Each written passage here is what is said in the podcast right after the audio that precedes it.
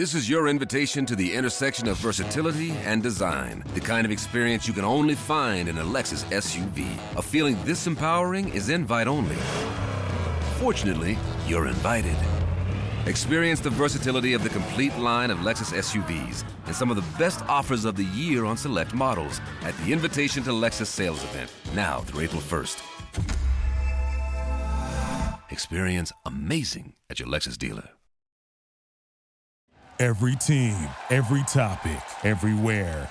This is Bleav. Support for this podcast is provided by Sobczak Law. Revolution Recap thanks Sobczak Law for their support of our show, local independent media, and their mission of bringing unbiased truth. Revolution Recap would also like to thank Six Point Builders for their support. Six Point Builders are builders of fine, custom homes in the Boston metropolitan area.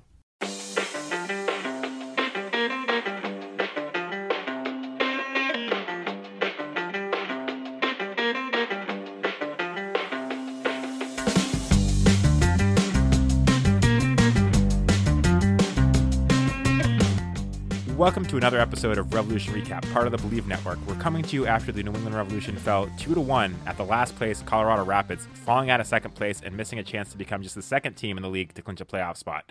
The result came after a tumultuous week that saw Clint Peay replace Richie Williams as interim head coach and both Shalrie Joseph and Dave van den Bergh leave the coaching staff, among lots of other things that we will get into later in this podcast.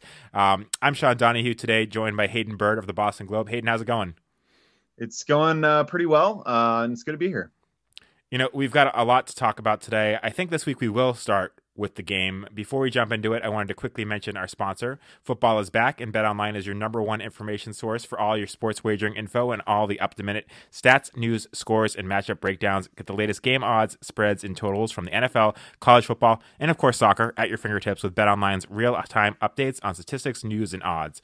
From week one all the way to the college football playoff and Super Bowl, BetOnline gives you the best football promotions and contests available anywhere online. Head to their website today or use your mobile device and get in on the action. Remember to use our promo code BLEAV, that's Believe, BLEAV, to receive your 50% welcome bonus on your first deposit. BetOnline, where the game starts. Uh, Hayden, like I said, lots to talk about here. I think we'll start off with our key takeaways from the game. We didn't do that last week, but this week I think we'll go back to that format. Um, let's get right into those. Of course, they are brought to you by our friend at the Rebellion Supporters Group. Be sure to check them out at NE Rebellion on Twitter or X or whatever you want to call it, and their website, nerebellion.org. I believe they still have spots open for their foot golf tournament at Four Kicks in Norfolk on October 7th, with a portion of the proceeds going to breast cancer awareness. So please sign up if you haven't yet. Uh, with all that, Hayden, what is your key takeaway from this one?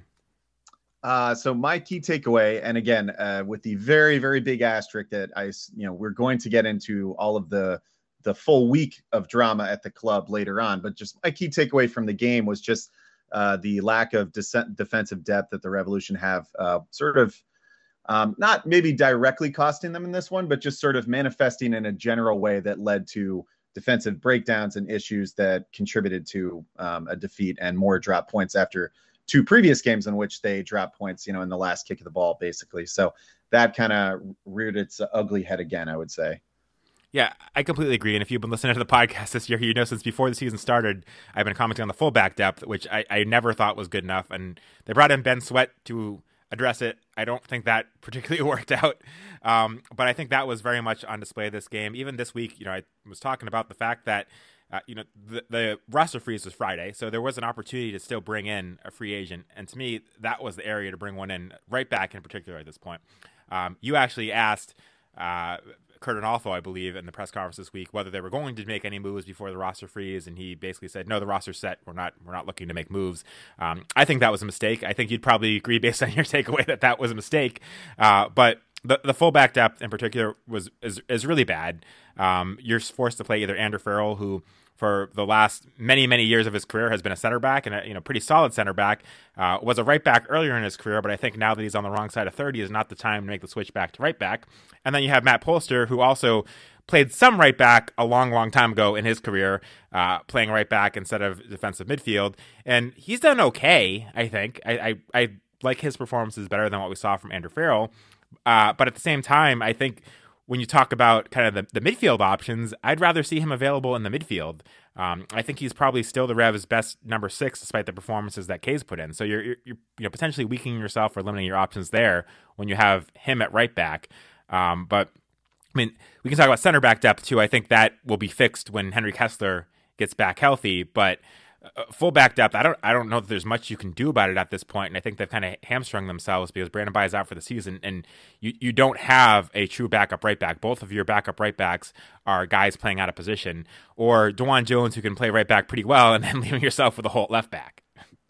Yeah, I and I mean you you touched on on all those points, and the fact that just fundamentally the lack of depth at those positions then has this knock on effect where it bleeds out into other parts of your team where you have to kind of then move one piece over to account for another, but then that piece is out of position. You know, like Farrell uh, moving to right back means that you're pushing Omar Gonzalez back into a starting role, which while, you know, and we can talk more about this, I am thrilled for Omar that he's kind of had like a little mini renaissance. That's still, in terms of the general results of the game, has not necessarily been a good thing for the team because Omar, even playing as well as he can, is still you know, a center back in his 30s who you're putting on an island because they play a high line, especially when last night when they fall behind, uh, and you you don't want that. That can lead to bad things.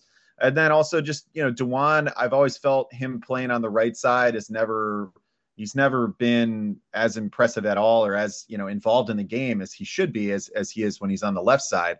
And yeah, it's just you know then what you have as you said also. I mean, Matt Polster has to come in sometimes to play right back, and then that takes away your best maybe your best still your number six. I think, and we can talk about you know the midfield as well later on. But I, I do think that um, you know Polster, uh, just anyone having to play over in that role for Bye, yeah, it's it's just it just highlights how it was such a known issue that they could have maybe tried to make one more move to address. And that yeah, I mean when I asked Curt about that, he was very definitive that he said no, we're done. And and I understand maybe in the context immediately of the club with everything else happening that maybe you know the efforts to push to make one more signing weren't quite there. But you know, again, that that kind of highlights why all of this was so damaging to the club is that you know moves that maybe should have been made weren't made down at the wire here, and that's directly affecting the team on the field.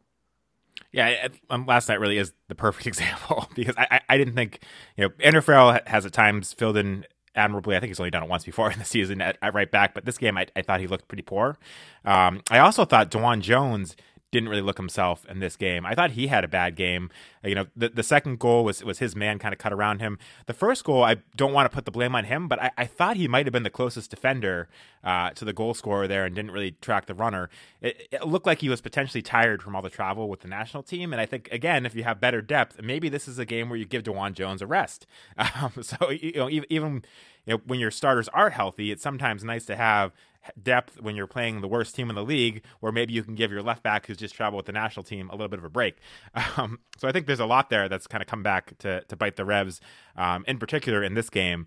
Uh, but I, th- there's nothing they can really do at this point other than what the, the, options they have internally because the roster freeze deadline has now happened. They made no moves to address the fullback issue, so they're stuck with with what they're stuck with. Yeah, and yeah, I mean, as you said, you know, DeJuan um, who is a player who I, you know, since I've been, um, you know, covering the team and really since I guess, you know, he's come into the team, um, has been a player who I've enjoyed watching and who I've enjoyed watching develop significantly in his time. But yeah, certainly not his best game. And yeah, that that second goal, I'm sure he would want that back. And and as you also said, I mean, yeah, I'm not, I'm, I never fully know um, who to put blame on for a set piece unless it's sometimes very, very obvious. But like in that case, and maybe it was like one of two different guys. Um, but um, yeah, I, I think that, you know, it, of course, there was never a thought that they could rest him or that they could ever rest, you know, a player like Dave Romney, um, who played well last night, but was also just scrambling because that was just the nature of the game. You know, he was, again, like I said, put on an island many times um, just because of how they were trying to approach the game and especially when it started to go against them in the second half. So, you know, I mean, uh, it, also, you know, and we haven't mentioned this yet, but um, you know, I don't think Earl Edwards was personally responsible for either of those goals individually, but you do also, there is the sort of implicit um, thought in the minds of anyone watching this team that, like, would Djordje Petrovic have maybe made that save on the second goal? And it's impossible to know. And that would have been a really tough save either way. But it is a thought in people's minds now. And it's, it's just like one additional part of this where you used to have rock solid, guaranteed, above average, near MLS leading goalkeeper play, and now you don't. And again, like that's an impossible task for Earl to come in and try to replace that. He's doing the best that he can, but uh, it is just one more thing where it's like you know you have one less layer of defense essentially. Um, and yeah, that that you know I don't know if that played a direct role, but that was another in a series of factors that contributed to a defeat last night. Yeah, hundred percent. And I think Earl Edwards too. Uh, you know, he's done an admirable job, but there's been times where he's made some questionable decisions coming out on you know set pieces, not necessarily getting the ball every time, and you know he he hasn't been Djordje Petrovic. Nobody's going to be Djordje Petrovic, yeah. um, but he he certainly hasn't been. He has made some good saves. I don't want to you know be too harsh on him. I think he's been a you know a decent keeper, but you've gone from like you said the best keeper in the league to a decent keeper, and I think this game and a couple of the past games too. There's been you know some goals that have gone in that you know you can't blame Edwards too much for, but if you had the best keeper in the league, maybe maybe things go differently. Um, especially when you're you're talking about the defense being you know, not not at full full par. It's great to have kind of that backstop behind you that can save you a goal or two in a game that you might have otherwise conceded. And you know, I don't want to get too much into it because you already covered it pretty well. But you know, the other thing with the fullbacks too is you know even if Matt Polster is you know your right back and is doing a good job, you're not getting the same offensive contribution from him that you do from a Brandon Bye. And I, I do think this is a team that relied that has over the years relied pretty heavily on the fullbacks for offensive contributions. You talked about you know the assist totals of Brandon Bye and DeJuan Jones and their and their goal contributions. You're not going to get that from Matt Polster at right back. And so even if defensively he's solid, it you know it does it does kind of limit your offense and make your offense a bit more predictable when you don't have that contribution out of your right back too.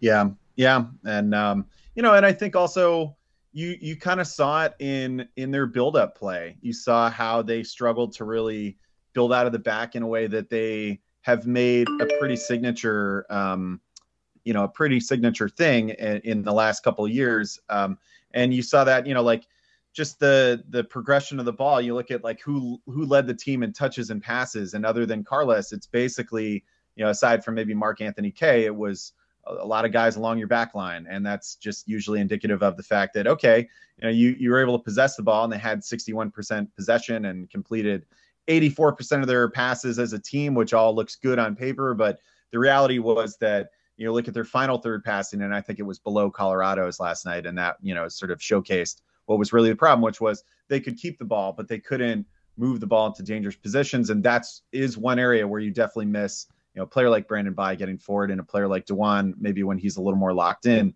uh, you know, getting forward and helping to to create a little bit more because the you know, especially a player like Vrioni, who I'm sure we're to get to, looked pretty isolated last night. So whatever problems you might have with him in, individually, there was a, a collective issue in in getting him the ball. I felt and this all sort of leads to what my takeaway is, which is that you know I also made the same takeaway I'm about to make now about a month or two ago, and had the same had the same question. But now that there's only six games left in the season, it's a bit more concerning.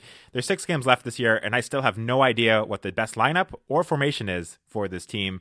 Uh, I don't think it's what we saw last night, um, but I don't know what it is. You, you know, one striker doesn't seem to be working with Vrioni, but at the same time, now that you've brought in a guy like Chancalay – you're kind of designing yourself to play with wingers, right? So I, I, I, don't know, and it's been a kind of a question of mine throughout a lot of Bruce Arena's tenure is he's built a roster that is almost set up to play two different ways, and it's hard to get your best players in, a, in the field um, in, a, in a way that that works to their their strengths every game. So you know you have Carles Gil, who is arguably the best number 10 in the league, unless we're, well, if we're counting Messi as a 10, I will, no, but, but uh, outside of Messi, you have Carles Gil, who, who is arguably the best number 10 in the league.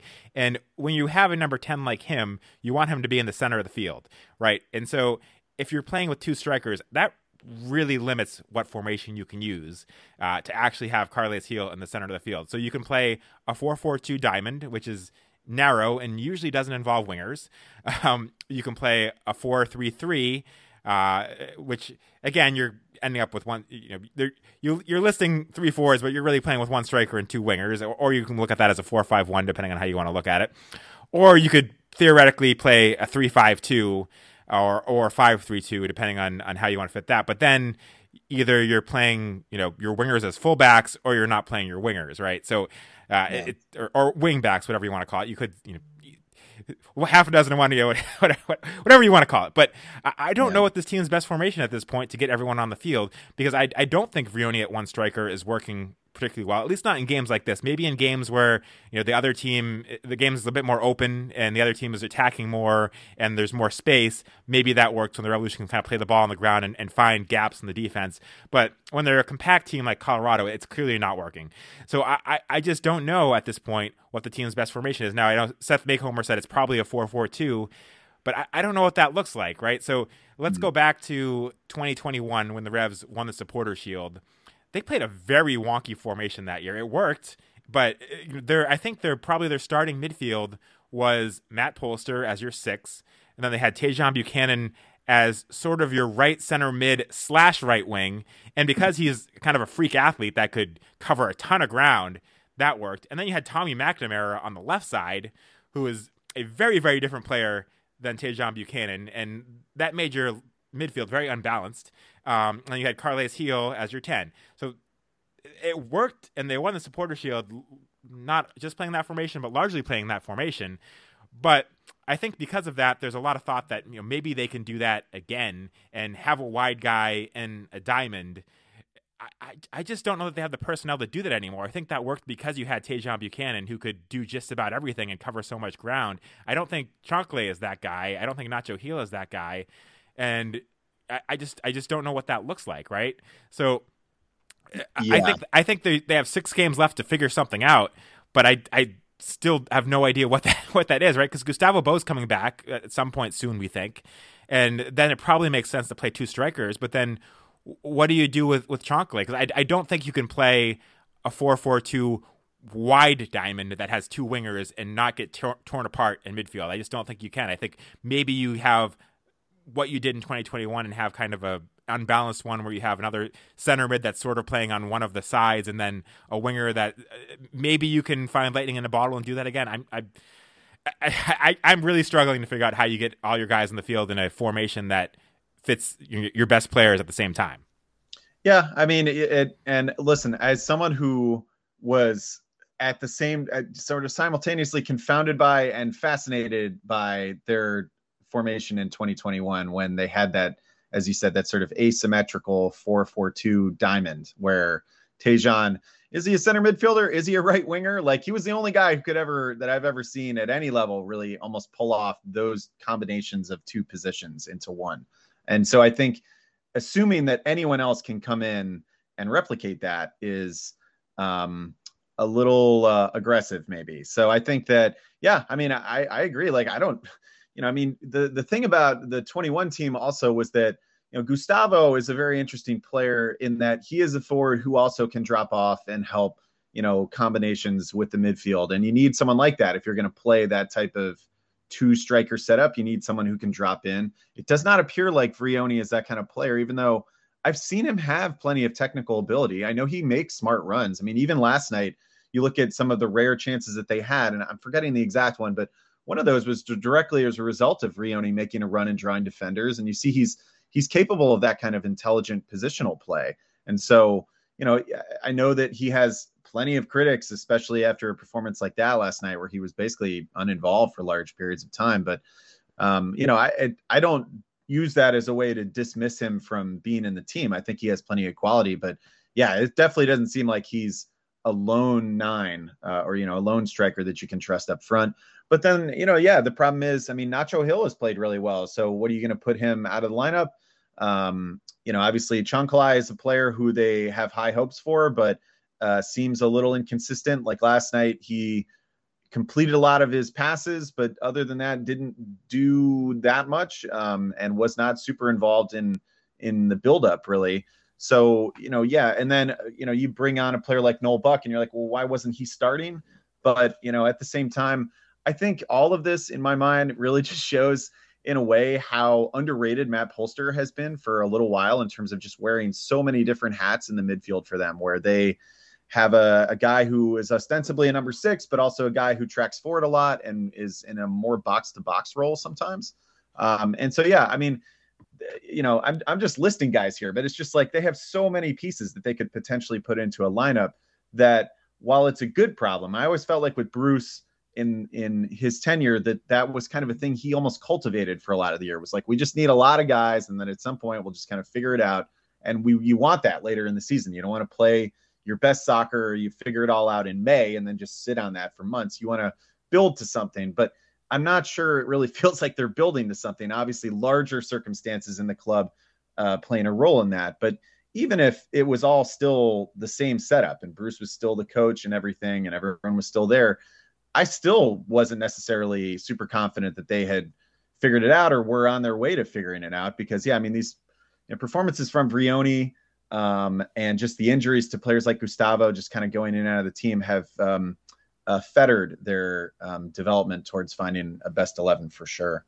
Yeah, I, I, agree with all that. And really, when you looked at how this roster was coming together towards the end of the season and the additions they made, and then even projecting to 2024, it really looked like they were set up to build or to play in a, a very. And, and, now that you know, Bruce is gone, I think it's you can't you can't assume anything. Who knows who knows what the next coach is going to want to do next year? But I, I, it seemed like they were building a good roster to play you know, a situation where you had Chancalay, Carles Gil, Dylan Borrero when he was healthy as kind of your front three of your midfield and then that would almost have to be behind a lone striker. And uh, on paper, you'd think that lone striker would be Vrioni, but now it doesn't seem like that would really work because he's you know he's not particularly a good hold up striker. He does do mm-hmm. some things really well. I, I, again I don't want to dismiss him either. I think when he's paired with another striker and in the right situation, we've seen he can score a lot of goals. Um, but it, it, you know, assuming all those guys are back, it almost seems like that was that would have made sense. I don't mm. think you can do that with two strikers because I think if you have, you know, Chancalay, Carles Gil, Dylan Borrero, and then you just stick Matt Polster behind them, you're asking Matt Polster to do way more than one man can do. I yeah. think I, you you have to have another central midfielder, whether it's you know a, a Kaye or Buck or Harkes next to him, and you can't do that with another striker. So I, I, I mean, this is I could go on forever about this, but you're, you're yeah. right. It's good. To, it's a good problem to have in the sense that you know you have a lot of central midfielders that you can't necessarily all get on the field at the same time, and you have some options there. That's a good problem to have, but it, it's a bad problem in the sense that I don't think they really have any striker that's a good option as a lone striker up top. I don't think you know Bobby Wood might be the best option of a bunch of you know bad options, and I'm not saying they're bad strikers. I'm just saying as lone strikers, they're not great options, and so that's that's where I I don't know how this plays out, but I think that's a big problem for the Revolution because they've also tried a four four two you know, standard diamond earlier this season where they were playing you know Buck and uh, you know central midfield you know two central midfielders with with Blessing and Buck and whoever else and that didn't really work either. Um, so even if you were kind of to throw Chancalay and Nacho Gil out the window and leave them on the bench. Um, and they have a lot of good, you know, in theory, central midfielders. I don't think they really were able to get that to work either. Uh, and that works even less well now that Brandon Bye is out because when you're doing that, you're requiring width from your fullbacks, and you're not going to get that from from Polster or or Farrell, I think, or at least not enough of it uh, at this point. So I, I, I I'm kind of at a loss at how this team figures it out going into the playoffs and what that looks like. Um, no matter what they do, good players are going to have to sit, and that again, that's not necessarily that part of it's not necessarily a bad thing. But if your best formation is you know a four three three or four five one, and the only thing that's holding you back is you have a striker that doesn't fit it, that's a problem. yeah, yeah, and I mean you you know it's not like you. I don't think it's if if Bou is healthy, you, you kind of have to play him too. That's not really a viable thing for a coach of this current uh, version of the Revs to have a healthy Gustavo Bou and not play him. So obviously, and, and, and obviously, I don't think that would happen. If you had to pick between him and Vrioni, I think I was, you know, you pick Bou at this point. But yeah, I mean, he's not a guy who likes to play up front by himself either. He's not a, you know, traditional sort of hold up play striker. Um, so, but yeah, I mean, if you go back to a two striker setup, which I feel they're sort of inevitably trending towards if Bou is healthy again, then yeah, I mean, as you said, I mean, what do you ditch the wingers? I think like you bring in, yeah, you have Harkes, and I mean, theoretically, that lineup can come together. Like you could put together a lineup with Vrioni, Bou up top, Carles behind them as the 10, uh, Harkes and maybe Noel Buck, or Harkes and Polster, or Harkes uh, or uh, Polster and Buck in there as like sort of uh, shuttling midfielders, and then Kaye as the holding midfielder if you want to run that route and then the defense behind them. But yeah, I mean, as you're saying, like then what? That means Andrew Farrell is your width on the right side if he's playing right back. Uh, that's that's not going to be a thing that really works unless you're trying to completely change your style of play, play a deeper defensive line, and try to grind some games out. But that doesn't seem like that's in the cards for this Revs team. So um, yeah, I'm not I'm not 100 percent sure. I think we're probably trending back towards some try to eat their cake and have it too set up where you have that sort of asymmetrical formation where one of those midfielders is also nominally a winger, and that might be a Nacho Gil or a Chancalay. But um, I don't think that's a setup that uh, I, I, have not seen it really used, I guess, even because we haven't seen too much of Bou and Vrioni with Chancalay or Gil and, and that sort of setup in uh, the last couple weeks. But I'm not sure if that's even its best version something that's that's going to work. But you know, I mean, yeah, that's usually there's good problems, but I think yeah, the again, it all comes back to those injuries on the back line. I think that is having a huge detrimental effect on the team as a whole because if Bye was healthy, maybe you could run that setup, but without him, you can't. Yeah, and just one last point because I, I know we're going to have to revisit some of this conversation and all the questions we got. Uh, but the the only other thing I'll add is too is that you know a few years ago we did see a situation or a formation where Carles Gil was kind of nominally your right sided midfielder in the formation, although he had you know plenty of freedom to cut inside. And I, I don't I don't want to see them go back to that. Um, I think you lose a little bit of something when he's not in the center and he's you know not quite as involved. But that actually worked when they did that because Brandon Bye made such good overlapping runs and provided the width, exactly. and the two of them combined really well. So I don't even think that's an option anymore. I I, right. I don't like that option even if Brandon Bye is healthy, but there's at least maybe some merit to finding a way to fit everybody on and, and do that and make him kind of your you know your nominal right wing guy that can cut inside. But I, I think right now that's not even an option. So the the the fullback problem uh, limits, I think, what you can do at this point on top of everything else. yeah, yeah, and you know, and of course, you know, the the the third the door three that you very briefly mentioned when we were talking about formations was you know sort of three back system, but of course that is essentially completely out the window right now because even if Henry Kessler comes back, then like what, are you going to play Farrell as the right wing back then with Kessler, Omar, and Romney as a back line? Like that's you're not at all close to your best 11 in, in that case, in my opinion. But that's too bad because that would, in other circumstances, maybe be the viable solution to all of this where you switch to that. But that's not even an option right now. So, really, yeah, they're looking at a bunch of four back formations where uh, I am not entirely sure if you're ever going to find the best version of your best 11 because I don't really know what that is. Because I think like there's a whole just tranche of players right now of like your Harkses, Bucks, Chancalays, Nacho Gils, etc., where you're like, and maybe even Boateng at different points will fit into that, where it's like, are they a starter? Are they not a starter consistently? And you know, I mean, even Polster and Kaye are in that because you know maybe they're competing for the same spot. So uh, the you know the last couple weeks, I mean, along with everything else happening, and I feel that's a sort of a blanket statement for the Revolution at this point. Along with everything else happening at the club, there is also the idea that like I feel like I'm farther away from knowing who is in the starting lineup and who isn't in like seven different guys' uh, cases. Yeah, and with, and with six games left, it's not a lot of time to figure it out. Yeah. uh, but we, we got a lot of questions, and I think several of them will take us back to this conversation. And there's probably more we can add to it with those questions. But before we jump into listener questions, I want to take a minute to talk about the sponsor of this podcast, Golaco Kits. Golaco Kits is the go to place to bring unique vintage jerseys to your home. The passion for the beautiful game doesn't have borders, and neither does the selection. And if you head to GolacoKits.com today, you can get 15% off your order using the promo code RevsRecap. That's RevsRecap at checkout for 15% off your order. All right, we got we got a lot here. Um, I'll start with one that's more tongue in cheek. Uh, Sunday afternoon fullbacks on Twitter says is the "We won the possession battle" tweet that the Revs sent out the single greatest troll job we have seen in any Revs Twitter history. I mean, you know, in in a week of some tough uh, social media moments for the club. Yeah, I mean that's it's, it's not a it's not their best look. Um, you know, it's just I don't know. They're trying to put any kind, not even a smile face, but just a face maybe on some of this stuff, and it's just there's there's no there are no wins for them in in that regard right now. Uh, Adam McLean on Twitter said, I fell asleep after the first goal, then woke up to see the ending. But from what I saw, Chancalay didn't seem involved much. Notice he was already off when Sweat and Tico Rivera came on. Did did I miss something with him? Can you talk about his performance? Uh, talk about Chancalay, you said? Yep.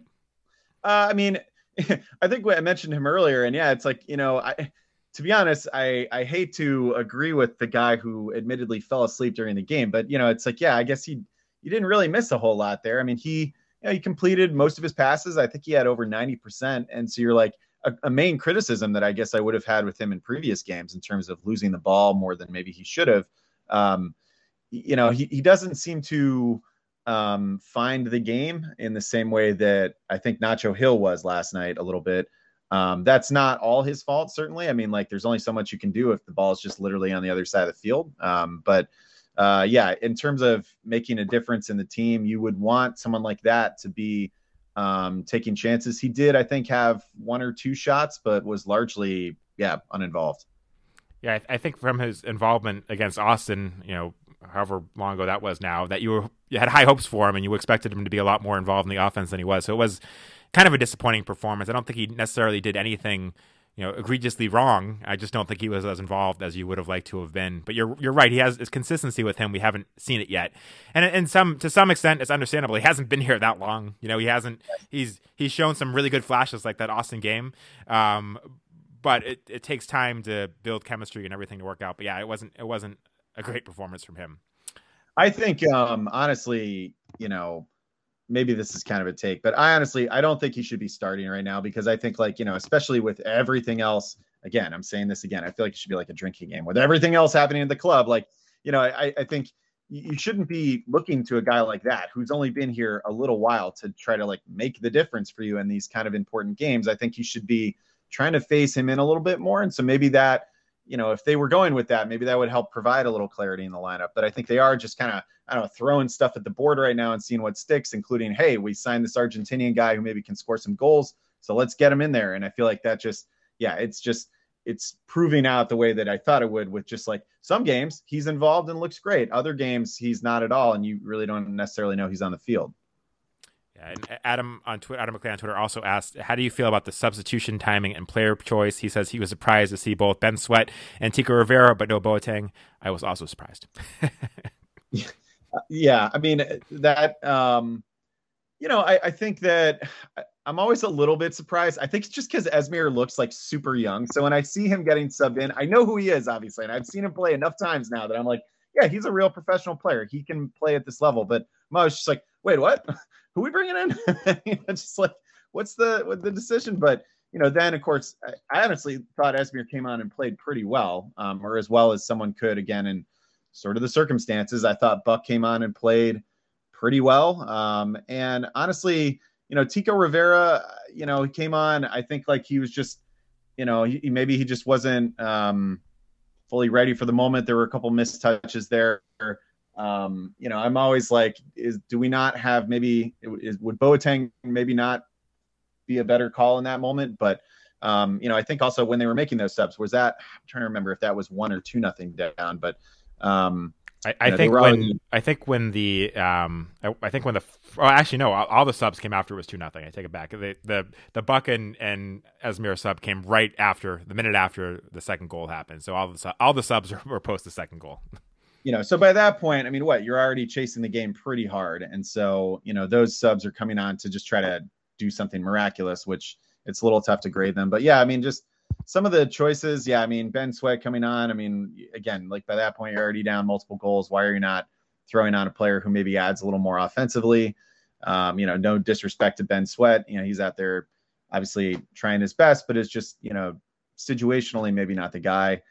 Yeah, I don't. You know, I mean, I, I thought like they they things that already kind of played out a little bit. Like if you wanted impact subs, maybe you would have done that before it got to two nothing. Would be, I guess, my main takeaway from that. Yeah, I, I agree with all that. And on top of that, though, I would say you know they were like you said they were chasing the game. They were down two nothing. All of the subs that they made were on paper like for like subs, right? It was a center mid for a center mid, a fullback for a fullback. Um, you know, different players. They're very different characteristics from the players that they brought on, but they didn't really throw everything at the wall in the sense that you know they waited. I know we got another question from somebody about why did it take so long to get to get Bobby Wood on. So uh, shout out to whoever asked that. I probably won't bring it up again. Um, but Bobby Wood, Vrioni was having a difficult time getting into the game.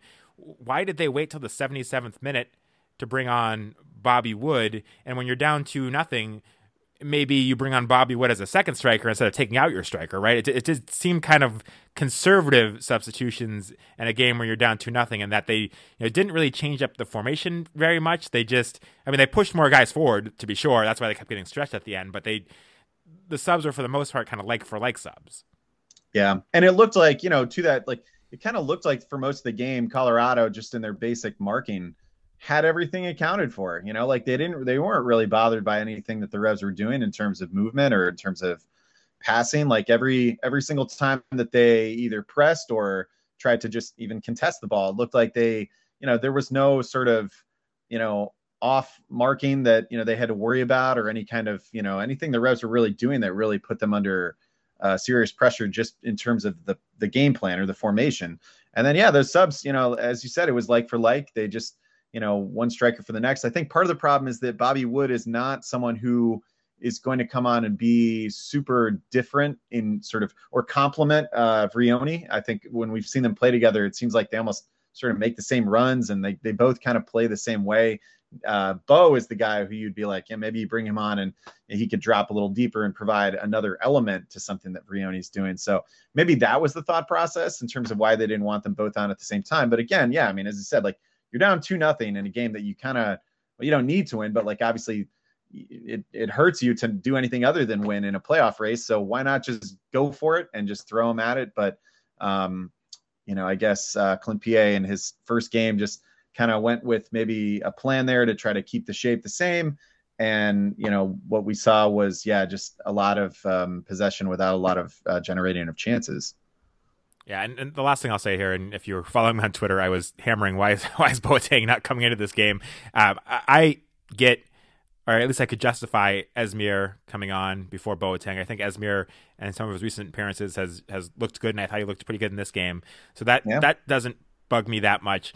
Uh, Rivera over Boateng, I don't understand that. I you know I not to hammer on Rivera. He's had his moments for the Revs, but Boateng's been a guy that you know you bring on in the 70th minute, and he's been lightning in a bottle for the Revs a lot of times over the years when they've been down a goal. He's provided that spark. He's got a ton of pace. You're going against a team in Colorado that's been playing really hard at altitude, tired legs he's got more pace than than Rivera. You know, he's got the experience. He's been consistent as far as his ability to cross the ball into the box. You're throwing numbers for Omar Gonzalez up the field late. I I don't understand that. And then okay, even if Rivera has looked really really good in practice, and I saw somebody throw out the theory as you know Clint Peay was coaching Revs too. He saw a lot of Rivera. He saw a lot of Esmir. You know, maybe he felt more comfort there. But even if we you know take all that, give him the benefit of the doubt. What is the point of bringing Ben Sweat on in the 86th minute when you're down two nothing. I, I that I don't I don't get. You know, why not throw caution to win? Bring on a speedy guy and and Boateng. I just don't know what the point of bringing Ben Sweat on is, unless you're you know concerned about goal differential. But even that, I don't think Ben Sweat is that good of a defender. yeah, that that that's a sub that honestly felt like. Uh, you know, and I don't have anything to obviously verify that this is just me talking, but that kind of just felt like a sub of, you know, we've been in charge of the team for a couple of days. We have a couple, we have a preset plan of subs maybe that we'll run through, and this is maybe one of them. Um, because yeah, I, I I can't really work out a reason for it, maybe other than that. Because as yeah, exactly as you said, I mean, who cares at that point? Like, you know, your defensive solidity has already been pierced twice and you're down to nothing. Who cares about like, you know, preventing a third goal at that point? You want to try to impact the game going forward. And and Ben Sweat, you know, much as he might try valiantly for that, is not going to do it in the same way that that Boateng would. All right, we will switch to some positive questions. The one, the one player that came out of this game. There are any? yeah, well, actually, more positive comments than questions. But the one, the one player that came out of that game looking somewhat good. Uh, Omar Gonzalez. Chad Crush on Twitter says Omar is back and I'm here for it. Steve McGrogan on Twitter says heroes aren't born, they are cornered. And Carles Gil cornered Omar tonight, so at least there's that. Uh, Eddie Hepner on Twitter said Omar's redemption arc, love that. Also, really wish we utilized the late Omar run more. It feels like most of the time he and Romney just chill central. Um, obviously, Omar's run on, on set pieces was effective in this one when he got the chance. I, I, I don't know if there's anything to add to any of that, but yeah, it was it was a good night for Omar Gonzalez, and I'll, I'll go out and say I thought Omar was done after last year, and his redemption arc this season, and his, his ability to be a useful player, and you know look pretty good doing so, um, was not something I expected this year. So if we want to take one positive from the game, I think that's a fair one. So I actually had sort of two. Well, it's I don't know two positives. The first one, I guess, would be Omar, uh, in that I think beyond also any of his contributions uh, directly on the field or in the game, or just, I guess, playing in the game, is that he's just, you know, he's a natural leader um, around the team. And especially at a time like this, like you want to have guys like that and you want to have guys like that on the field and trying to lead. And he was doing all that, you know, like you could see his demeanor was at the you know at the start of the second half, it looked like you know he was kind of smiling and they were trying to get guys excited and um, you know that's those are all things that you know that that's why Omar was brought in here probably you know to provide a veteran uh, leadership and and he's he's doing that. And then obviously you know leading by example scoring a, a, late goal last night where if they you know maybe things gone a little bit different and they'd only conceded once that would have been a much more dramatic goal because it would have been an equalizer and that would have been a better moment for him. I felt that even when they put him on an island last night which they did quite a bit especially in the second half uh, he actually you know held together as well as he could. It's just that look he's just not um, he's not the right type of player for that system just fundamentally because he's not that fast at this point in his career. I don't think he was ever really that fast at any point in his career, but especially now it's, you know, one or two steps slower, but you know, he's doing the best that he can, but he's just not the right guy for that system. So it is a little worrying every single time that they have to start a player like him because just the way that they inherently play with a higher line, like that's a player who is always going to be it's going to be a little bit of a gamble um, running with someone like that but yeah i mean as far as his overall sort of mini renaissance, uh, you could call it in the last, you know, this this season really. Um, I've enjoyed that because anytime you spend time around Omar, um, or you know, having gotten to talk to him a little bit, you know, he, he seems like a guy who is very positive, very upbeat, someone who's very good presence in in the team, and someone who, especially right now, uh, you you do want to be, you know, involved with the squad. So happy for that. I will say the other sort of positive takeaway was just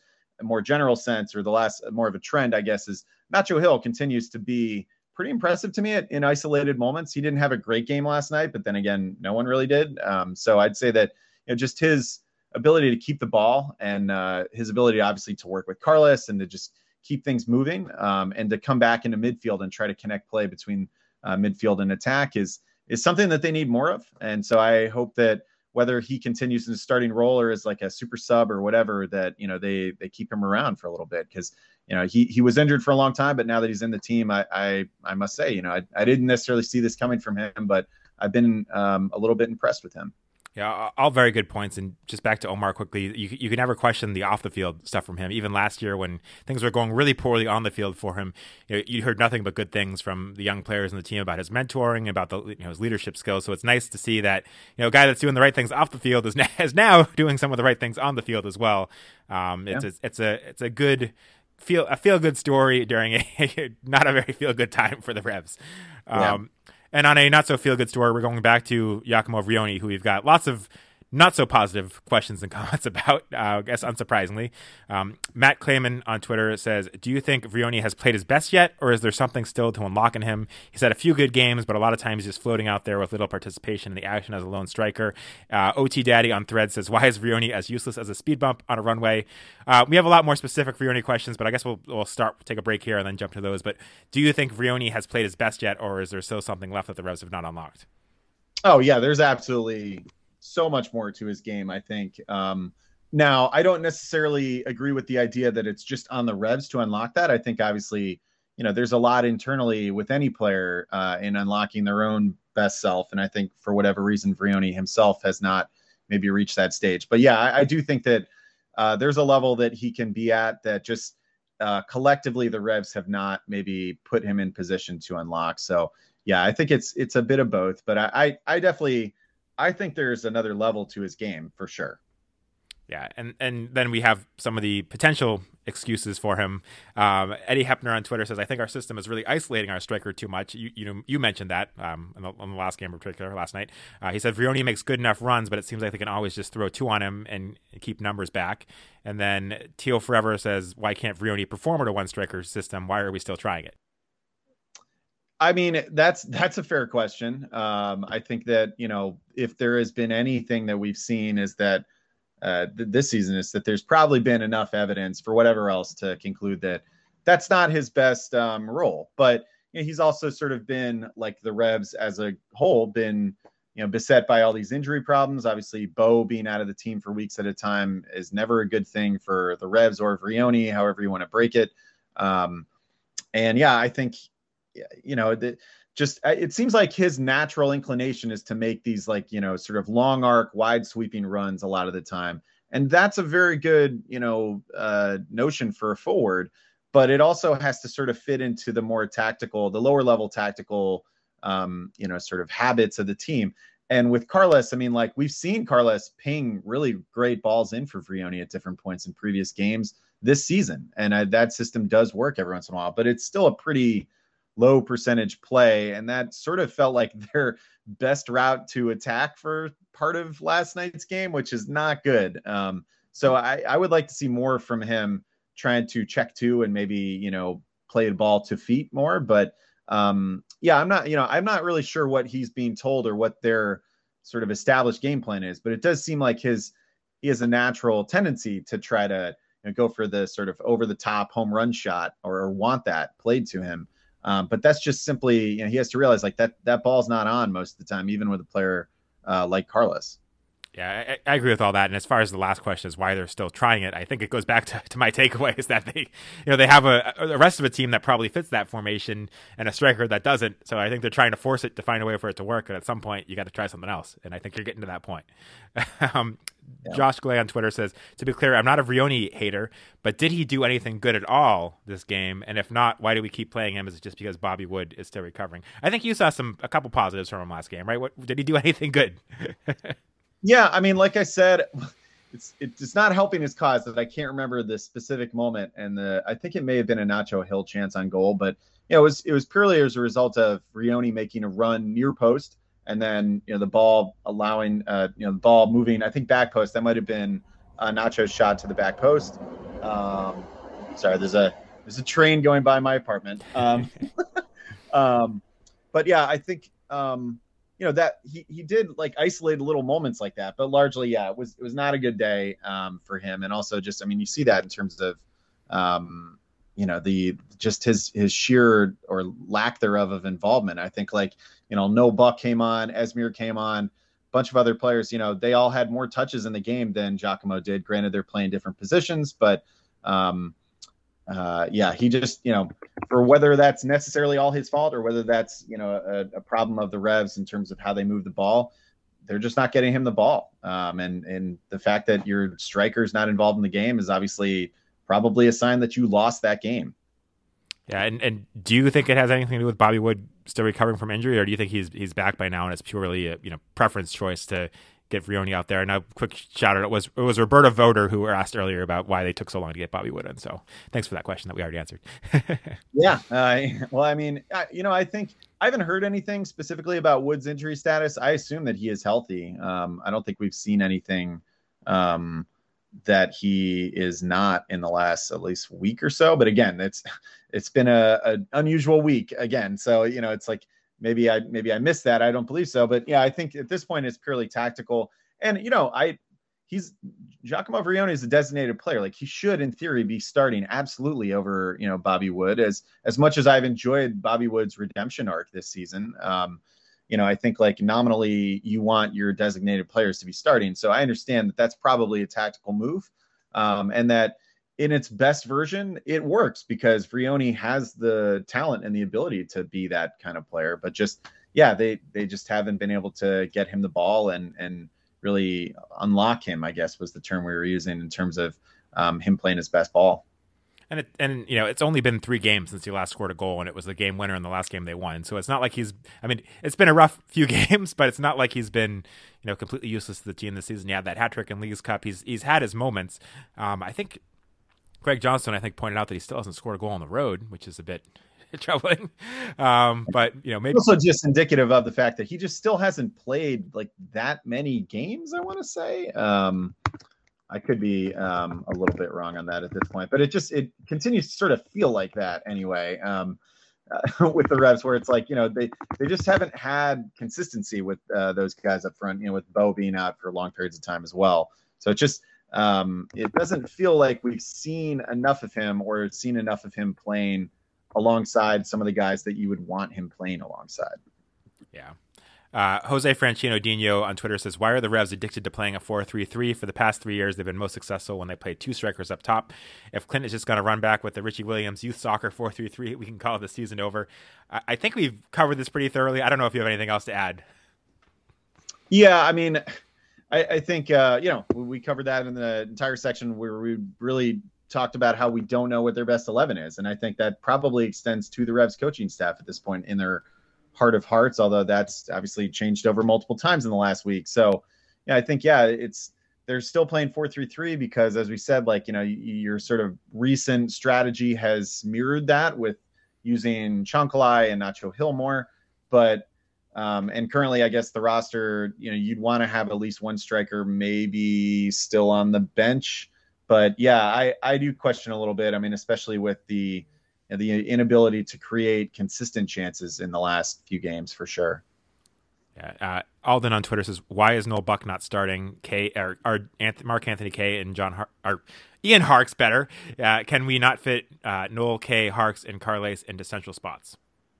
Well, I mean, then that if we did that, then uh, uh, that would necessitate you know a change in formation. So then you're you know you're telling Chancalay and Nacho Gil that like okay we're we're changing the makeup of our team essentially, um, unless you wanted to play one of those guys sort of in a I don't know, sort of like a two like alongside Gil in an attacking midfield role with still only one lone striker. But you know, that's really getting into uh, very interesting football manager territory level of like creative formation. Um, and I don't think they're going to do that. But I mean, yeah, I, I, will also ask, like, you know, do we necessarily think uh, Mark Anthony Kaye is better than Polster in that role? Do we think Harkes is necessarily better than Buck in that role? I think like they've answered those questions, def- you know, in affirmatively at, at times, but I haven't seen it enough to like definitively conclude that. So yeah, there you know there there are plenty of guys with a a, a shout for a starting job, but just um, haven't other than a couple very notable you know exceptions like Carles um,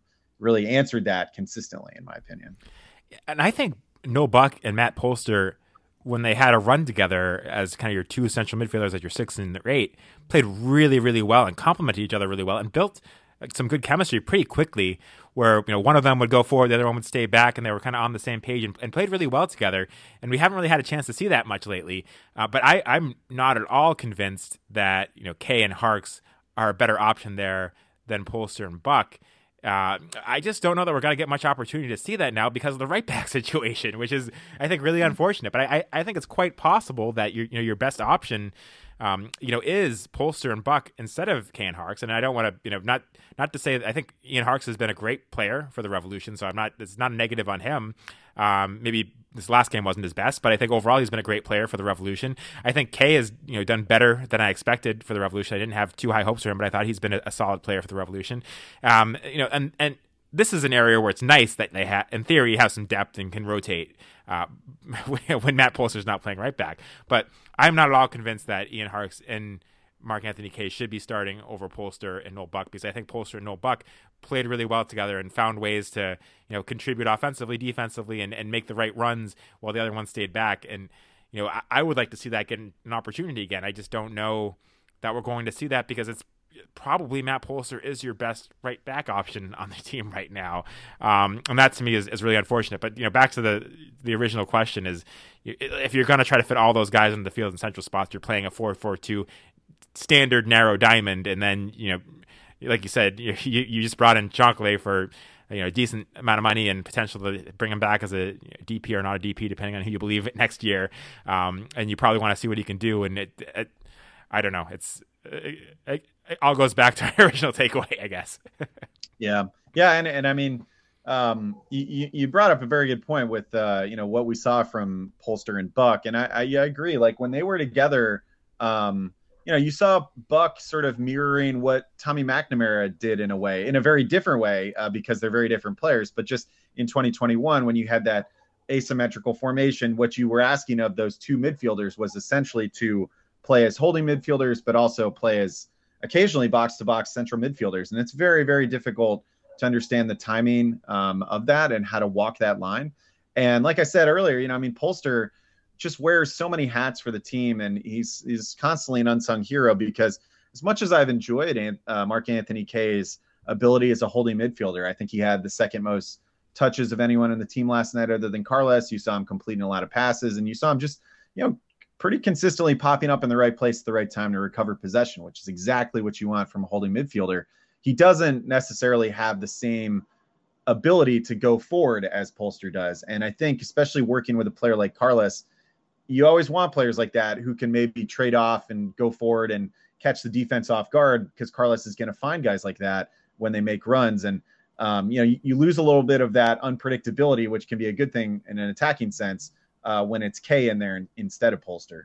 Yeah, completely agree. Um, on the Revs style tactical conversation, Eddie Hepner on Twitter says, if you had to point out a Revs style of play for the last five years, could you? It feels like we have the same structure and tactical weaknesses as the Bruce days, but his great man, man management is now gone. Well, I mean, I, I think what I, so the question is if you could point out what their sort of basic philosophy tactically has been the last five years, I think it would be you want to you know you have attacking fullbacks, uh, you you play with a traditional number ten, and then everything else is kind of just vibes, baby. And uh, that was that's kind of the Bruce uh, that was kind of Bruce ball, and then it was just you know winning a lot of one goal games uh, in which you might not necessarily have the advantage in XG at the end of it, but which you found a way to win because you spent all your money on designated players who can who can score goals. And um, and yeah, I mean, as we were talking about, that didn't even always necessarily make sense in terms of just building the framework of a team. When you had, you know, you had you've always had two designated player uh, forwards or strikers, and then Carlos, and so ostensibly you're playing with a sort of, you know, that sort of frontline trio but like how are you going to fit all those guys in the team? And yeah, I mean, even now, like we don't necessarily know how the best way to do that is, even with the the latest iteration of that with the uh, Vrioni and Bou and Carlos instead of what it was earlier with Buksa and Bou and Carlos. And so, yeah, I mean, Bruce Ball was yeah, it was just like sign attacking quality, have attacking fullbacks, and then just kind of figure it out in the midfield a little bit and have a really good goalie, I guess, you know, which was fortuitous. Um, so, you know, without, you know, I think as we are saying, like part of it is you don't have Bruce anymore with man management, but part of it is also just other factors. Like you don't have the best goalie in MLS now for the first time in however many years, and um, you know you're you're one of your best, one of your outside backs is now hurt for the rest of the season. So they're you know sort of hampering factors there that go beyond just a coaching change as well. I guess would be my point, but um, the style of it is just it's very attacking and it's very reliant on a number ten. Um, would be uh, the most distilled version, I think. Yeah, I you summed it up much better than I could, so I appreciate that. uh, it's I mean it's hard because it's not like I mean yeah it was just a lot of a lot of details TBD in there for a long time with Bruce. um, R- Roberta Voter on Twitter says, "Is it just me or is DeJuan Jones seems to be slower than previously? Is he playing hurt?" I mean, I, I, we don't, I haven't seen or heard anything to that effect. I think it's maybe just also fatigue over a period of time. I mean, he's, you know, he's, he's worked his way into the national team setup and, you know, he was playing for them and, and that's outstanding for him. I think even a couple years ago, I would not have thought that that would have been a thing for him. And so I think everyone's thrilled for him to have that. But I think it also comes with obviously an increased um, demands on your, uh, conditioning and whatnot, and your you know ability to play multiple games and to travel and to do all those things that um, people just take for granted if you're a fan. But that's really hard in real life to just do that and to just show up and then just turn it back on for your club team. And sometimes you see you know issues with that. I don't think it's something that I worry about with DeJuan really at all, though. I'd expect you know by next game he'll be back to playing well. I think it's also just you know he's working in circumstances that are um, a little less familiar in terms of like you know they've had a lot of turnover in terms of players and whatnot. I mean, he developed a very good rapport with Ema Boateng, but Boateng hasn't really been in the team as much recently, and so um, I don't think he's maybe formed up the same partnership yet with Chancalay. But that's neither of their fault; they just haven't played enough together. So I think I'm not worried about DeJuan. I think it was just kind of a tough night for him. Yeah, and I mean he had a difficult week too. And on top of all the drama with the Revs, he was called up to the national team what on like Monday um, for a game on Tuesday in Minnesota. So I, I don't know. Maybe he flew out Sunday and we just didn't hear about some Monday. That's probably probably likely. Uh, but anyways, he was called up last minute, flew out to Minnesota, played in that game not as, as a sub, not as a starter, but then came out. You know, had to fly. fly I don't know. I don't know if he flew back to Foxborough and then flew to Colorado or what they did, but uh, either way, that's a lot on on a somebody and. I thought he looked fatigued in this game. I, I don't think he looked 100% but I'm I'm not worried about it long term. But I, I, you know, his first touch wasn't as good in this game as sometimes we've seen it, and you know maybe he couldn't catch up to some of the balls he usually could. But I, I think I think it's just a fatigue thing more than anything else, like you said, uh, and I think it'll work its way out. But it, you know, going back to my earlier point, if they had more full back depth, this is a game that maybe you rest DeJuan Jones in and give him a little bit of a break. Um, but they they just don't have that. um, Yeah, Josh Nye on Twitter says, with six games left this season and 13 points separating the Revs from ninth place DC, how far could you see the Revs squad slip, and where are we at on the panic button? uh, I feel like I am. I am always. Doesn't matter the the year or the circumstance. I feel like I'm always last to the panic button, um, just based on my reaction to what I see on social media. I'm always just kind of like, you know, I think they'll and and I guess you know, I guess that sets up my answer for this, which is I'm not panicking yet. I think um, uh, emphasis on yet. I think there is uh, a, a possibility for this to go very south because they're you know look just with everything that's happened within the club, it, it's a pretty impossible task to ask these guys to come out and just play seamlessly like nothing else has happened and like nothing else is going on. That's you know they're human beings. That's impossible to do. So i'm not super surprised. I wouldn't be surprised if there was a little more of a slip. And honestly just given the proximity of so many other teams to them in the standings it's not asking for like a monumental collapse for them to fall a bunch of places in the standings anyway. Um, i just think that yeah there's a possibility for a bigger slide uh, because you know you look at their schedule uh, you know like um, Charlotte and Columbus and you know Chicago coming up. None of those games. I mean, all the way through the end of the year with Philly, none of those games are guaranteed wins. And as we saw last night, I mean, in MLS, I mean, as infuriating or maddening as it can be sometimes in this chaotic league, no game is really a guaranteed win. So, um, yeah, I mean, you know, it's it's all kind of on the line for them. But of course, having said that, if results had gone differently and they won last night, I mean, I forget the exact set of circumstances, but they could have clinched a playoff spot. So um, it is kind of a microcosm for MLS in that like you know you're always one game away from maybe clinching a playoff spot or you're one game away from a club crisis or whatever. So um, yeah, I, I don't. Um, I think they'll stabilize and and be okay. I, I think the fact that um, you know with all their injury problems, Carlos is not among those people. As long as that is the case, I would give them a chance to maybe even win MLS Cup. But I think at this point, I think it's realistic to just say like they're probably heading for like you know a mid seed. Uh, maybe they can hang on to you know one of the higher seeds, I guess. But um, I definitely don't see them ending as the second seed, um, or obviously progressing and catching Cincinnati. I don't think anyone will. Um, but yeah, I think I'm not pressing the panic button. This is a very long-winded answer to that question to say I'm not panicking, but um, I do think yeah, there's a possibility they could tumble a little bit though, for sure. Yeah, if, if I was to put a number on it, you know, looking at standings right now, they're only three points above Atlanta. Revs are in third now, but they're only three points above Atlanta in sixth. So right. they're eight points above Nashville in seventh. I would be surprised if they fell to seventh. I would yeah. not be surprised if they fell to sixth. So if I was to put a number on how far they might fall, I'd say sixth uh, is, is how far they might fall. If they fall more than six, uh, things have gone really bad. yeah. And I mean, that scenario is out there. You know, I mean, like they're on to their third coach this season um, Clint, you know, could be a good um, coach at an MLS level. We don't know that yet. And he's being put into a, an extremely difficult situation here, sort of just totally unprompted. So, you know, there's plenty of scenarios where, I don't know, they do fall into a crisis. But yeah, if I had to agree, I'd say six is probably as far as it goes. Yeah. Uh, Tail Forever on Twitter says, I think the Revs have looked better in set pieces, especially corners right now. Am I grasping for hope in a void of doom?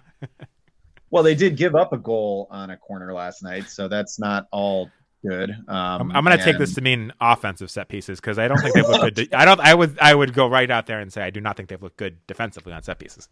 right, and so that's you know I sort of always include those one and the other in terms of set piece. You know how you're attacking and also defending set pieces because uh, in you know they're similar sort of uh, setup, but yeah, I mean yeah they've definitely looked better um, attacking. I think that you know uh, what I, well so not just on corner kicks but also yeah set pieces. I mean mark anthony kaye hit the crossbar in the first half on a carlos uh, free kick. Yep. And so yeah i mean certainly i mean that's another reason why you want someone like kaye in the lineup is he's a bigger guy or taller guy and he can definitely get to a set piece. And then anytime you have omar in the lineup i mean you need to try to take advantage of that because that is his absolute best attribute still as it's always been. Um, and so yeah i mean you know that that's a thing that if you're looking for silver linings you know yeah they have looked a little better a little more threatening um at least attacking on set pieces. Yeah and it, it seems like they found a better way to utilize omar on set pieces in this game too.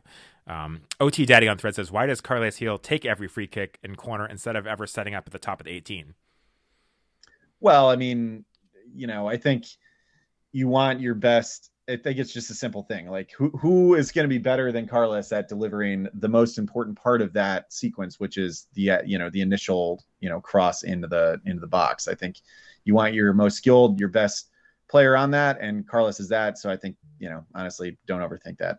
I also don't think Carlos is finishing from the run of play you know, is that amazing. You know, I, I, don't think if you set him up at the, you know, 20 yards out from goal and, and give him a pass that we've seen him do something amazing from there. But I just, I, I think, you know, to take away your best set, your best set piece taker to put him in that spot, thinking that he's going to get a dangerous shot off. I think, I just don't think, I think that's one aspect of his game that from the run of play, I don't think his finishing is necessarily, you know, consistently that good uh, especially from distance. So I, I to me that I, I, get the comment, but I think maybe you're kind of looking at some of his recent good shots and and career wise, I just don't think that's necessarily where he's at his best. So.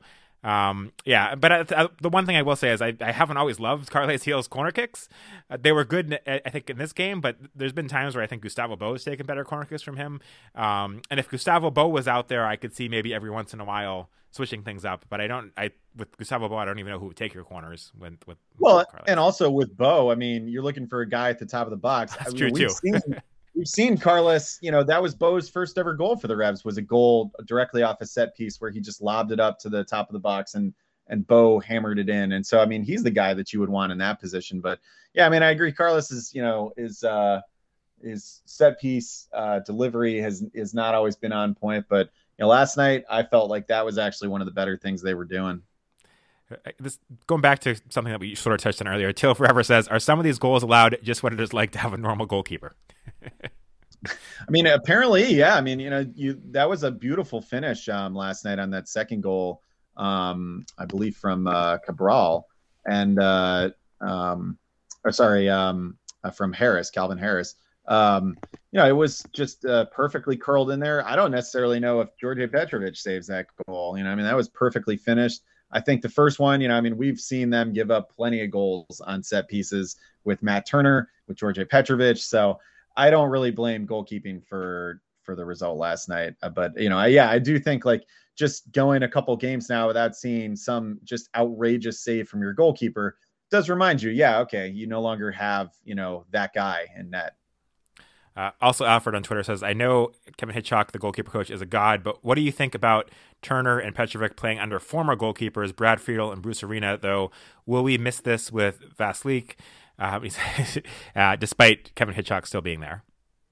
I don't think that um, plays a role. I mean, honestly, I know Bruce was a former goalie, but I don't think like that had any effect on why Djordje Petrovic became the guy that he was, or or already sort of in a lot of ways was the guy that he was. And definitely with Turner, I mean, you know, I think, you know, I, I think, yeah, I mean, Friedel, uh, I give him props always for, uh, you know, having the foresight to start Matt Turner initially and give him a chance. But I think Hitchcock is your guy for who gets a majority of the credit for for both of that, both in terms of identifying talent and then developing it. Yeah, I'm sure Brad Friedel had some influence on Matt Turner as a goalkeeper that played at the highest level, was a you know, stalwart for the national team. That I'll I will say I'm sure Brad Friedel had you know helped him a little bit. Uh, Bruce Arena, you know, he was a goalkeeper, not anywhere near the level of goalkeeper that you know Matt Turner, Brad Friedel, um, Djordje Petrovic was. He got one cap for the United States in the 70s, which was a very, very different time for U.S. soccer. I, not to take anything away from Bruce Arena, but I don't think his experience as a pro goalkeeper in a very different era when uh, the quality was very different it really had any impact on on Djordje Petrovic. I think that was all Kevin Hitchcock. And then on top of all that, you know, Vaclík is a he's 34. He's an experienced pro. He's been a starting goalkeeper in La Liga. I don't know that there's that much to change about his game. I'm sure Kevin Hitchcock will find some things to change. Um, but the combination of I don't think Bruce Arena was that impactful on Petrovic as a goalkeeper and his you know his ability to kind of change his game, and I don't think Vaclík needs that much uh, compared to guys like Turner, who was you know very raw when he came to the Revolution, and Petrovic, who um, was less raw than Turner, but you know still had still a young guy that had areas to improve. So I I I like this different angle that I hadn't really thought about, but I don't I don't put too much stock in it. Yeah, yeah. No, I mean I I agree. I think you know the one thing that we might see with a veteran goalie coming in, as opposed to you know the previous versions who were younger goalies, is that you lose a little bit of that, maybe that athleticism, making some of those saves, and the Revs have really benefited from that. So we'll see. But again, it's it's an impossible mantle for the next goalie, whoever it is, whether it's Earl Edwards or anyone else, to come in and to fully carry because you're just again you're talking about guys who are just basically the best in the league. Yeah. Uh, Golden Hand on Twitter said, "Should Esmir get more playing time than Nacho Gil?" Um, I mean, it's just based on what I've seen from like last night. It's tough to say, just because I thought Nacho actually has looked pretty good at different moments. I think like if you're banking on either of those players to really be serious impact players at this point in the season, that's maybe a problem. Um, but I also think that like Esmir, uh, you know, I, I, made a joke earlier about like how he, he looks young when he comes on, but like, you know, that he's he's a perfectly functioning professional player though. I mean, he does not look out of place out there at all. He looked he completes a lot of passes. I like his game in terms of how he kind of gets into those little half spaces and tries to you know, just keep the ball moving. I think they need more of that sometimes, especially with players around Carles. But I also think that a player like Nacho provides a little more um, going forward than Esmir at this point in terms of ability to take the ball by a guy, in terms of ability to retain the ball, even when he's being absolutely pressed like he was at different points last night. So yeah, I think I would prefer Nacho for the moment. But I mean, Esmir as a guy to come in and, and play some minutes as a sub, I think you know that's a good role for him right now. Maybe you get a little more experience and um, continue to develop his game. But just in terms of what his game is right now, I also I do like that.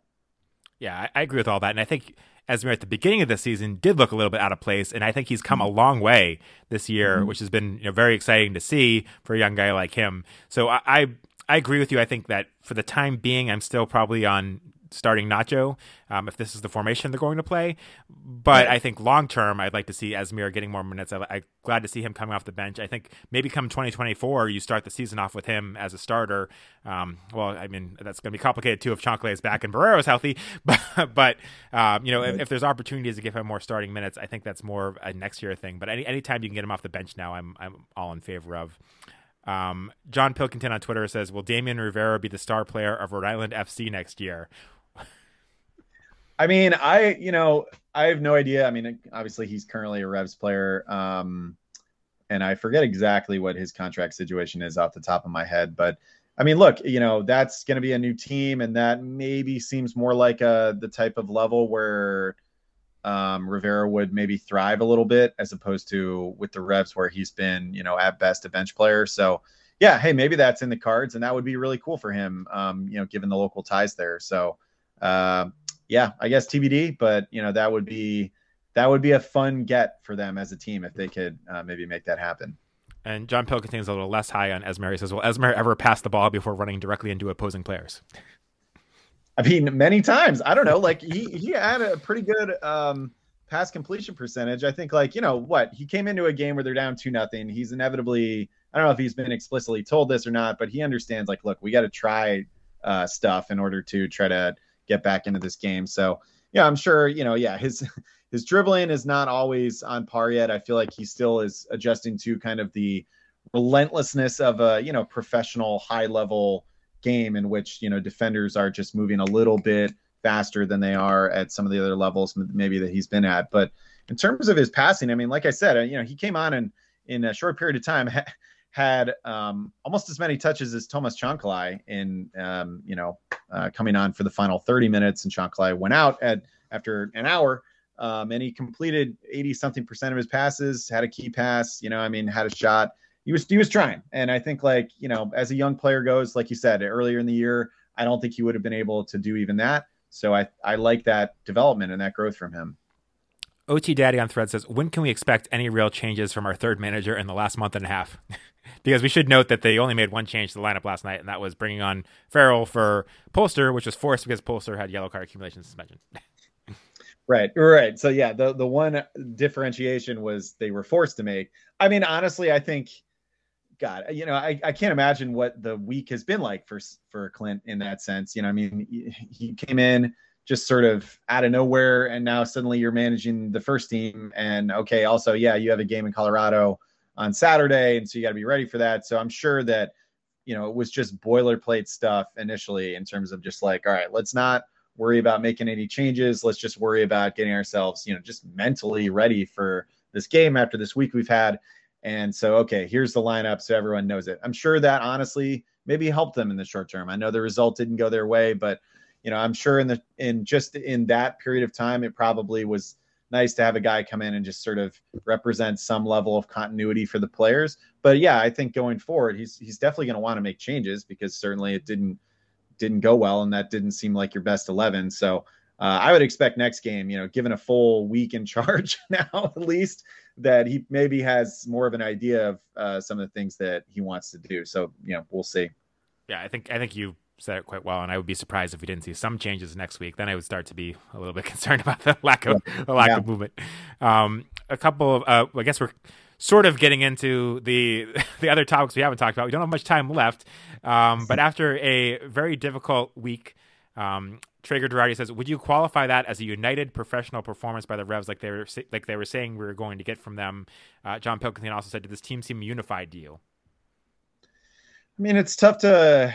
I mean, yes, honestly, they you know just from the basic signs, like you didn't see guys you know arguing and fighting on the field, or you didn't see you know open levels of division. So I guess you know from a sense, and like I said, you know at the beginning of the second half, it looked like they were kind of trying to keep their spirits up. Omar was in there trying to get guys joking, and you know it seemed like there there's enough veteran leadership on the team that I do believe them when they say that that they are um, at least Eh, you know, mostly anyway, or at least by outward appearances, a united front. You know, you'll never fully know, or at least we won't know for now, uh, exactly what's going on in the locker room, especially you know after a game like last night. Who knows? But um, yeah, right now it looks like they're united. It looks like all their problems are just sort of regular level. We have injuries in the wrong places to guys, and we don't know who our best eleven is. Like those are all soccer problems. It doesn't look like their problems are um, internal player versus player issues to me.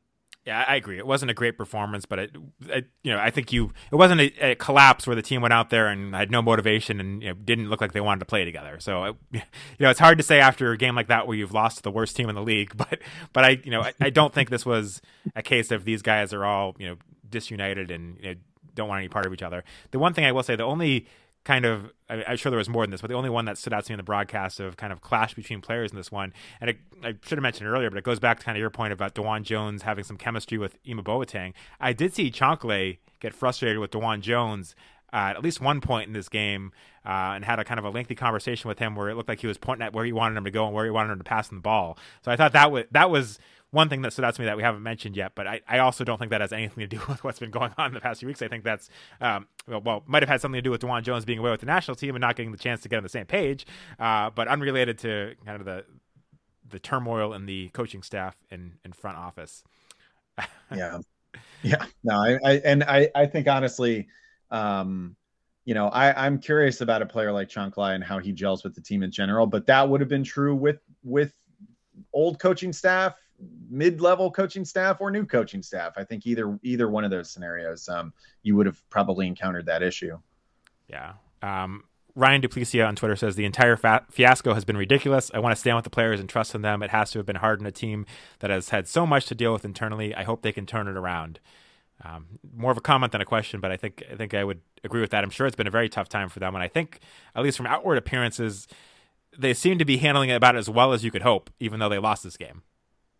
Yeah, I mean, you know, I you know, I think also um yeah, I mean, you know, it's like I think you, you can't judge them based on one game in this period of time. I think, you know, they've also been struggling as a team since before that, um, honest, or the last, I don't know, however many couple games, even during the Bruce investigation when Richie was uh, interim coach. I mean, they what they dropped points in consecutive games and basically the last kick of the ball. Uh, and then, you know, came out um, last night and also another poor performance. So that, that kind of transcends, I think, the, the crisis within the club. I think those are two separate things. And yeah, I think that on that level, you know, they've handled it as well as they can. Granted, we haven't really heard or seen too much of them in that time. We finally heard from Carlos, and I know, um, uh, you know, some of my reporter colleagues who were at practice um, last week finally got to talk to some players as well. Um, I think like Farrell and so, you know, they've they've said all the right things, and they seem to be doing all the right things. Um, so yeah, I mean, you know, they're they're handling it as as best as they can.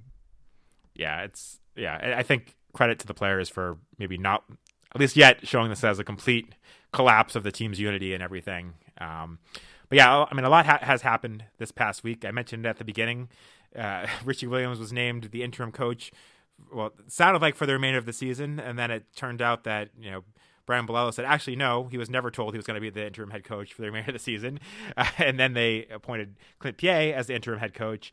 Um, and Richie Williams was now given some time off, and uh, none of that reading between the lines is too surprising when you saw the athletic reporting and it came out that Richie Williams was at least according to the Athletic, was one of the people that had complained about Bruce Arena, and that was part of the investigation. And there were a lot of players on this team that had come out in support of Bruce Arena. Bruce Arena's got a lot of fans both on the coaching staff and, and within the team. Um, and because there really hasn't been much transparency, at least that we're aware of, either for us or for the players, from what we've heard, unless they're you know they're keeping it close to the vest as far as what happened. Um, it's it's just not too surprising that some players were frustrated with, hey, Richie Williams is part of the reason this coach is gone, most likely, and we don't even know what was said that was enough to get this coach to be gone. You know, do we trust this guy, especially if he can't be transparent with us about what actually happened? So that I, I don't know about you, but it was not surprising that they had to move on from Richie Williams. They probably took too long to do it, right? Because they had these meetings on Tuesday that di- didn't go well, obviously. I mean, you know, anytime you have a guy who comes out and does a press conference and then 20 within like 24 hours later, you have another press conference with, you know, club officials talking about why that guy is no longer in charge. You know, and that first press conference was supposed to be the one that was supposed to, you know, answer questions. This coming after you had canceled the media appearance after the last game in which you had bizarrely announced at full time the resignation of your longtime head coach. I mean, it just it was symptomatic of just a disastrous series of events for them.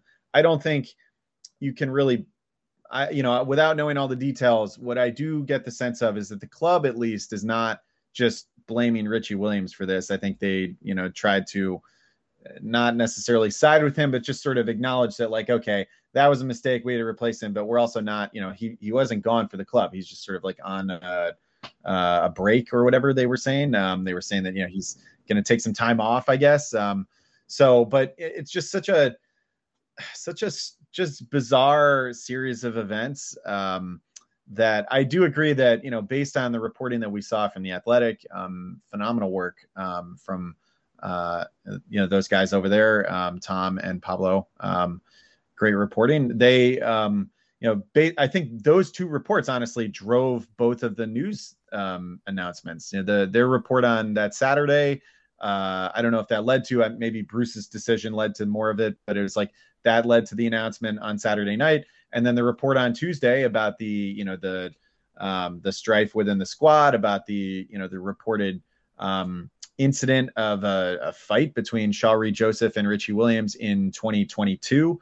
That all came out on Tuesday afternoon, and that I felt like precipitated the club um, making that change that night. So yeah, it was like they were reactive to all this. And I think when I asked um, Brian Bilello about it at the press conference on uh, Wednesday, he said that essentially without saying it. He's, you know, he didn't acknowledge the athletic reports or any of that being the reason for it, but he said we were reactive in all of this, and you don't want to be in that position as a club. He kept saying that though, like we were reacting to all of this, and and that really did sum it up. They were just reacting to events instead of trying to get ahead of events. And anytime that happens to you in any level in any organization, I think that's going to be a recipe for um, not necessarily disaster, but just sort of I don't know being behind the eight ball there. Yeah, and, and WK Sapolno on, on Twitter says, My question is, what's the over under on number of games before uh, Revolution President Brian Bilello is fired or resigns? And I think that brings me to a comment or a, a question for you and a comment that I want to make. And that is, do you think this could have been handled better?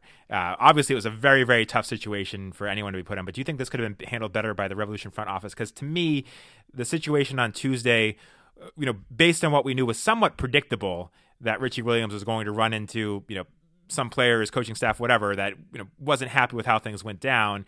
And speaking of Brian Bilello saying he was, you know, reactive instead of proactive because he had to be, my one, you know, it's hard to it's hard to say too much without, you know, again knowing what happened, but my one thought is, you know, assuming you agree with me that it was somewhat predictable the reaction to Richie Williams was going to go the way it did, should Brian Bilello have come out if he was still on board with Richie Williams and wanted to keep him and done a press conference on Tuesday, sat beside Richie Williams and say he did the right thing, we support him fully, you know, he he was putting him in a very tough position to put him out there, you know, Tuesday by himself, you know, given everything that had happened. And to me, that was a situation where if you wanted to keep Richie Williams as the interim head coach, and at that point, he was the interim head coach, it would have made sense for Brian Bilello or Curt Onalfo or both to go out there and say, you know, we can't really talk about everything that happened, but Richie Williams did the right thing. We want to keep him here. He has our support. And that to me is the one thing that doesn't quite sit right. Um, is that they waited till the next day when they moved on from him to give their press conference, and otherwise, you know, Bilello and Onalfo were, you know, w- weren't doing media until until the day after that all went down. Yeah, I mean, and it was that was uh, summarized the reactiveness to all of that was that they only got out there themselves after it had the the stuff had totally hit the fan and they had had to make another change. You know, their third head coaching, you know, head coach, interim coach in that case, um, of the, the week. Um, yeah, I, you know, I it's it's hard to say what they should and shouldn't have done without knowing like i guess essentially what they can and can't say about the investigation in a legal sense maybe or in a sense of you know i, I don't know what um, sort of secrecy they were officially sworn to or not. But um, i understand in terms of an investigation you're trying to protect people um, and their anonymity who maybe have been the um, uh, you know on the receiving end of some sort of abuse uh, and the league said that they confirmed some of those allegations against Bruce Arena, though, of course, they didn't say what allegations or really offer any sort of detail on that front. And that was part of the players' frustrations. But yeah, I mean, it was fairly predictable from the team standpoint that, especially once those reports emerged, that your interim head coach had maybe been one of the guys who had filed complaints, that the players, uh, who by all accounts were very loyal to Bruce Arena, had questions about that. And that once you couldn't answer those questions, it should have been foreseeable that there was going to be uh, a growing level of unacceptable frustration from the players at that point. So, yeah, I mean, it's it's a tough one because it's so like unprecedented that there's really no playbook for it. And it looked, it really seemed like the Revs were struggling in that, you know, they normally, uh, you know, from a public relations standpoint, at least have like a lo- uh, some procedures that they try to follow there. But there was no procedure for that, so they were kind of just improvising, and they did not improvise uh, in the best way. I agree that you know maybe it would have been better if uh, more official club representation had been in that Tuesday press conference where you just put your interim head coach out there acting as if it was just any other media availability kind of like all right well here's our guy and then maybe we'll have a player afterwards of course the, carlos was immediately announced as having you know he was not available it was just going to be brian which was sort of a early indication that maybe there was some larger issue in the club as we now know at that point that they weren't uh, training, whether it was a player's decision or a collective decision, as they said it was. Um, but yeah, I, I, think I don't know if it would have made a difference, but it probably would have been a better call, at least in the short term, to just try to have some solidarity within the club. If if Bilello and maybe Onalfo had appeared on that Tuesday um, press conference as well, for sure.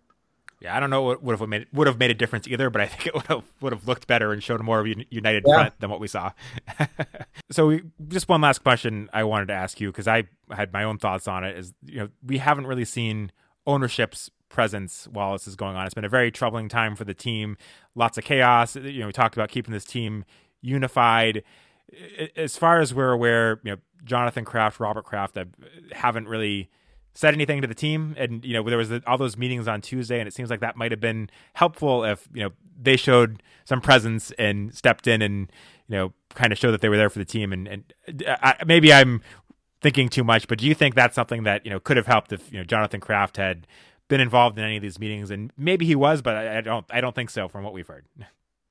Yeah i think um it absolutely it could have helped. I think um it would not have totally um, from what we have heard and what I think they still would have done as a club in, in managing this past week, in terms of not really talking about the investigation and offering kind of a minimal amount of details about internal decisions within the club. I don't think any of that would have changed, but I think it's still, yeah, I think as you said, it kind of would have helped add some a little more just sort of top down legitimacy in terms of uh, unified front across the club if if ownership was there because we don't normally see the Krafts involved with any sort of Revs announcements or Revs related anything, um, to be honest. So that added, that absolutely would have added something to it. And, and the fact that we didn't see that, I think, was kind of another sign of just they didn't really know how to handle it, and it seemed like it was just sort of done a little bit haphazardly. And I know that there were unprecedented circumstances involved with that. And so, as we were saying, there really was no real playbook for it. But yeah, it would have helped if we'd seen Jonathan Kraft this week for sure.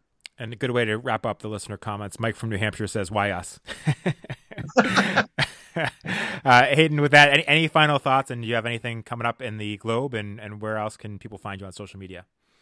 Uh, so yeah, I mean, you can uh, still find me on uh, well, Twitter, X, whatever we're calling it these days, at uh, Hayden at Hayden H Bird, um, and you can find my work on Boston.com. Uh, just had my takeaways from last night's game uh, go up, um, or from Saturday night's game, depending on when you're listening to this. Um, that just went up, so that's available um, along with a, a, bunch of different news from the past week about the club, um, and you can always find my work there. Um, and yeah, it's been great to be here. I think that. Um, it's always great to talk about this team, and I, I love covering it. But it's just been such a difficult week for uh, the club as a whole, and then this result just kind of compounds on it. But even still, I would just leave everyone with the fact that they're still at this moment anyway in third place in the Eastern Conference, and while they are beset by numerous issues.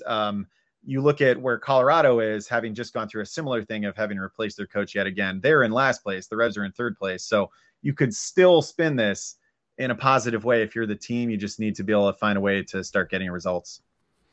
Hayden, thanks so much for joining us. Always a pleasure to have you on the podcast. Uh, to wrap things up, I do want to give a quick shout out to my favorite story in New England soccer right now, which is my Bryant men's soccer team. Uh, as an alumni of the school, very happy to see them 6 0 0 to start the season.